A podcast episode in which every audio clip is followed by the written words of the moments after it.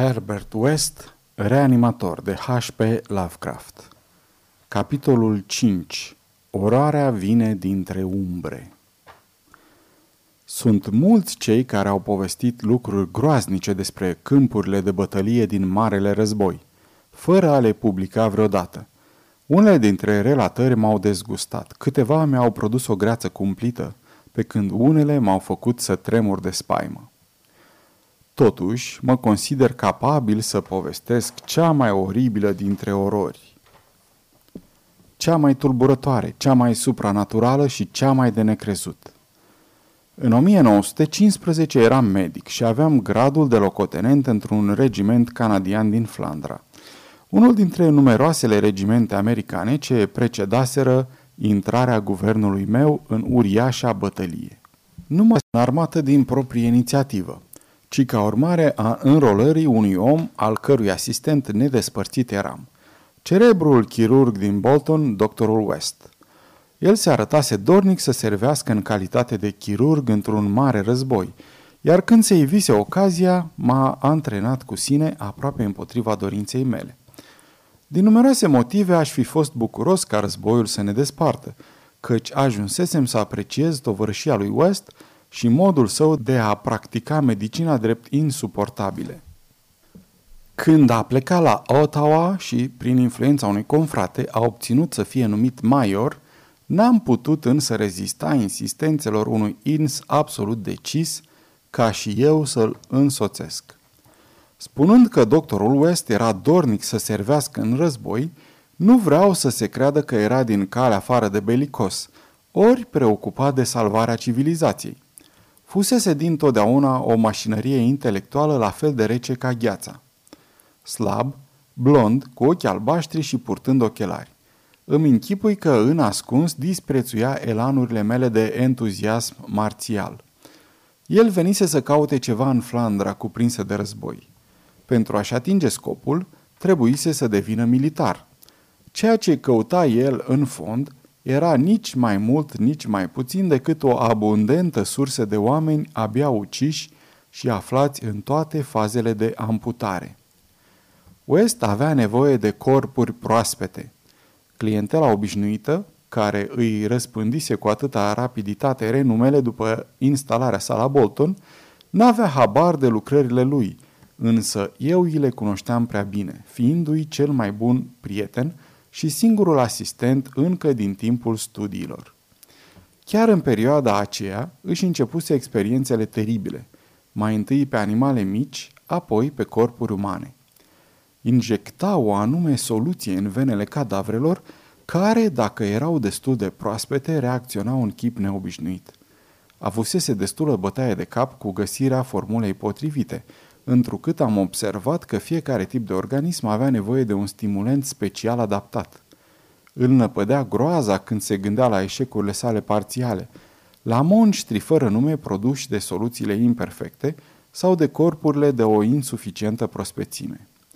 Un număr oarecare din produsele nereușitelor lui erau în viață, unul într-un azil, alții dispăruseră, și gândindu-se la niște virtualități imposibile, dar imaginabile, el tremura adesea sub aparenta sa nepăsare.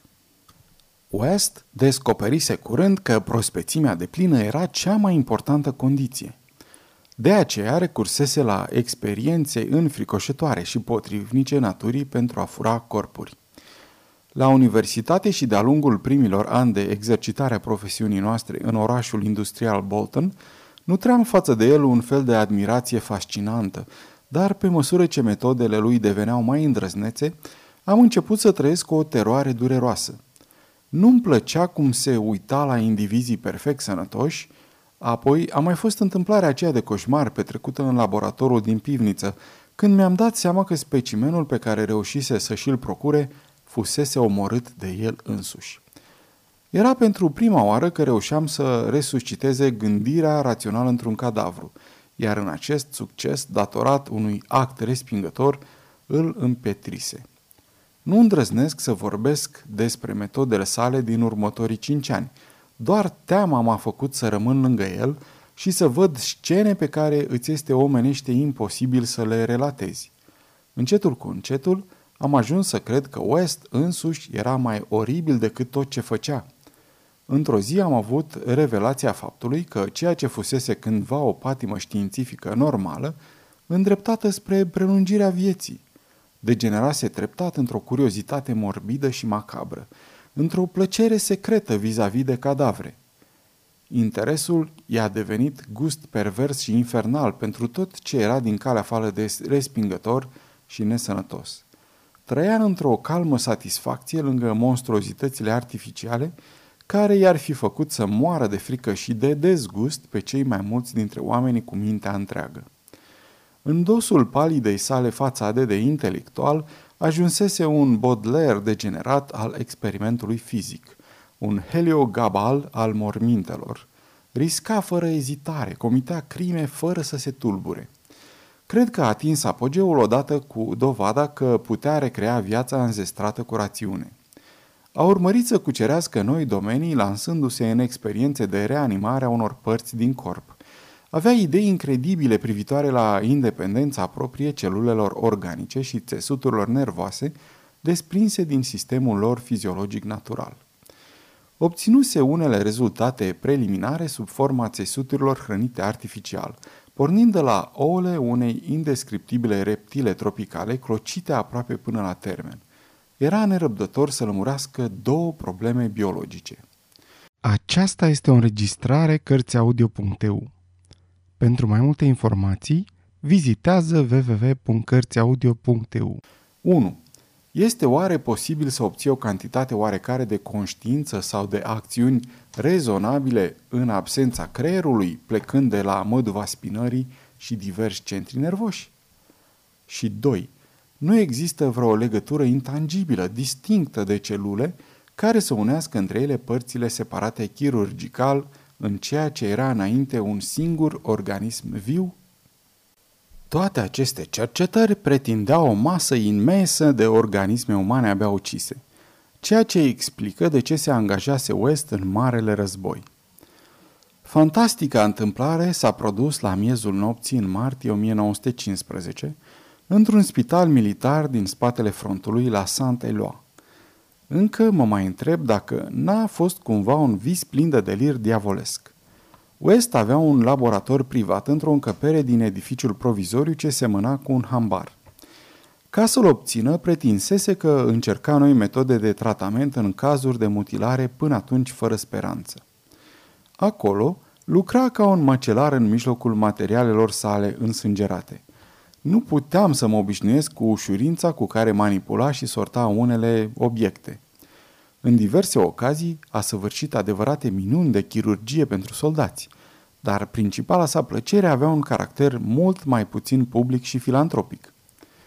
Auzeai mereu zgomote în laborator și adesea focuri de, de revolver, ceea ce era bineînțeles normal pe un câmp de luptă, însă cel puțin neobișnuit într-un spital. Specimenele reanimate de doctorul West nu erau destinate unei lungi existențe și nici publicului larg – pe lângă țesutul uman, West folosea o mare cantitate de țesut din embrionii de reptilă. În asemenea fragmente nematurizate, viața se putea menține mai bine decât în țesutul uman. Iar acum aceasta ajunsese activitatea cea mai însemnată a prietenului meu. Într-un colț întunecos al laboratorului, într-un incubator ciudat, conserva o cantitate apreciabilă de materie celulară reptiliană. În noaptea aceea, am avut un specimen splendid. Un ins viguros ca fizic și totodată de o inteligență atât de ridicată, încât poseda în mod cert un sistem nervos foarte sensibil. Ironia sorții era tocmai ofițerul care îl ajutase pe West să se înroleze, devenind apoi partenerul nostru. În plus, cândva studiase în secret teoria reanimării, împreună cu West. Majorul Eric Morland Chapham Lee, DSO, era cel mai mare chirurg din divizia noastră. Fusese repartizat în sectorul Santelua, îndată ce la cartierul general ajunseseră informații despre luptele violente din zonă. Venise cu un avion pilotat de temerarul Ronald Hill și fusese doborât chiar deasupra destinației sale. Căderea fusese teribilă și spectaculoasă. Hill era de nerecunoscut – Catastrofa ni l-a oferit pe marele chirurg practic decapitat, însă cu restul corpului intact. West evident s-a înstăpânit pe cadavrul care fusese cândva prietenul și colegul său de studii. Tremuram când a sfârșit operația de desprindere a capului de corp, plasându-l în recipientul diabolic cu țesuturi reptiliene pentru a-l conserva în vederea unor experimente viitoare. M-am simțit zguduit apoi în vreme ce el se pregătea să se ocupe de corpul decapitat de pe masa de operație. I-a injectat sânge proaspăt, a făcut legături ale venelor și ale nervilor la nivelul gâtului, lipsit de cap și a acoperit tăietura aceea hidoasă cu o grefă de pele prelevată de la un specimen neidentificat care purtase uniforma de ofițer. Știam ce voia, să vadă dacă acel corp superior organizat putea, în lipsa capului, să pună în evidență vreun semn din activitatea mentală ce-l caracterizase pe Eric Morland. Odinioară cercetător în domeniul reanimării, trunchiul mut era chemat acum, într-un mod macabru, să ne servească drept cobai.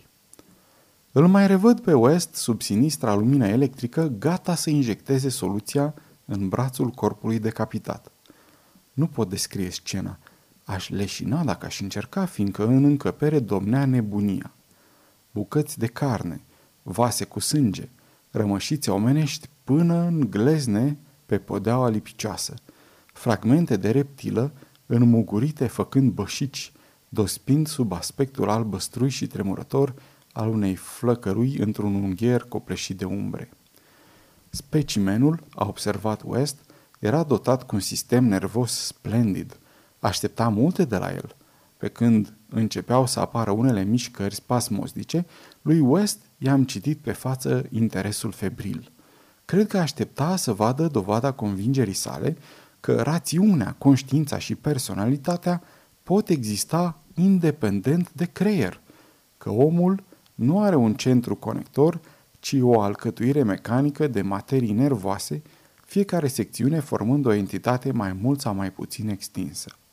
Prin această demonstrație triumfală, West avea să izgonească misterul vieții în categoria miturilor. Corpul se agita din ce în ce. Sub privirile noastre lacome a început să se miște într-un mod înspăimântător.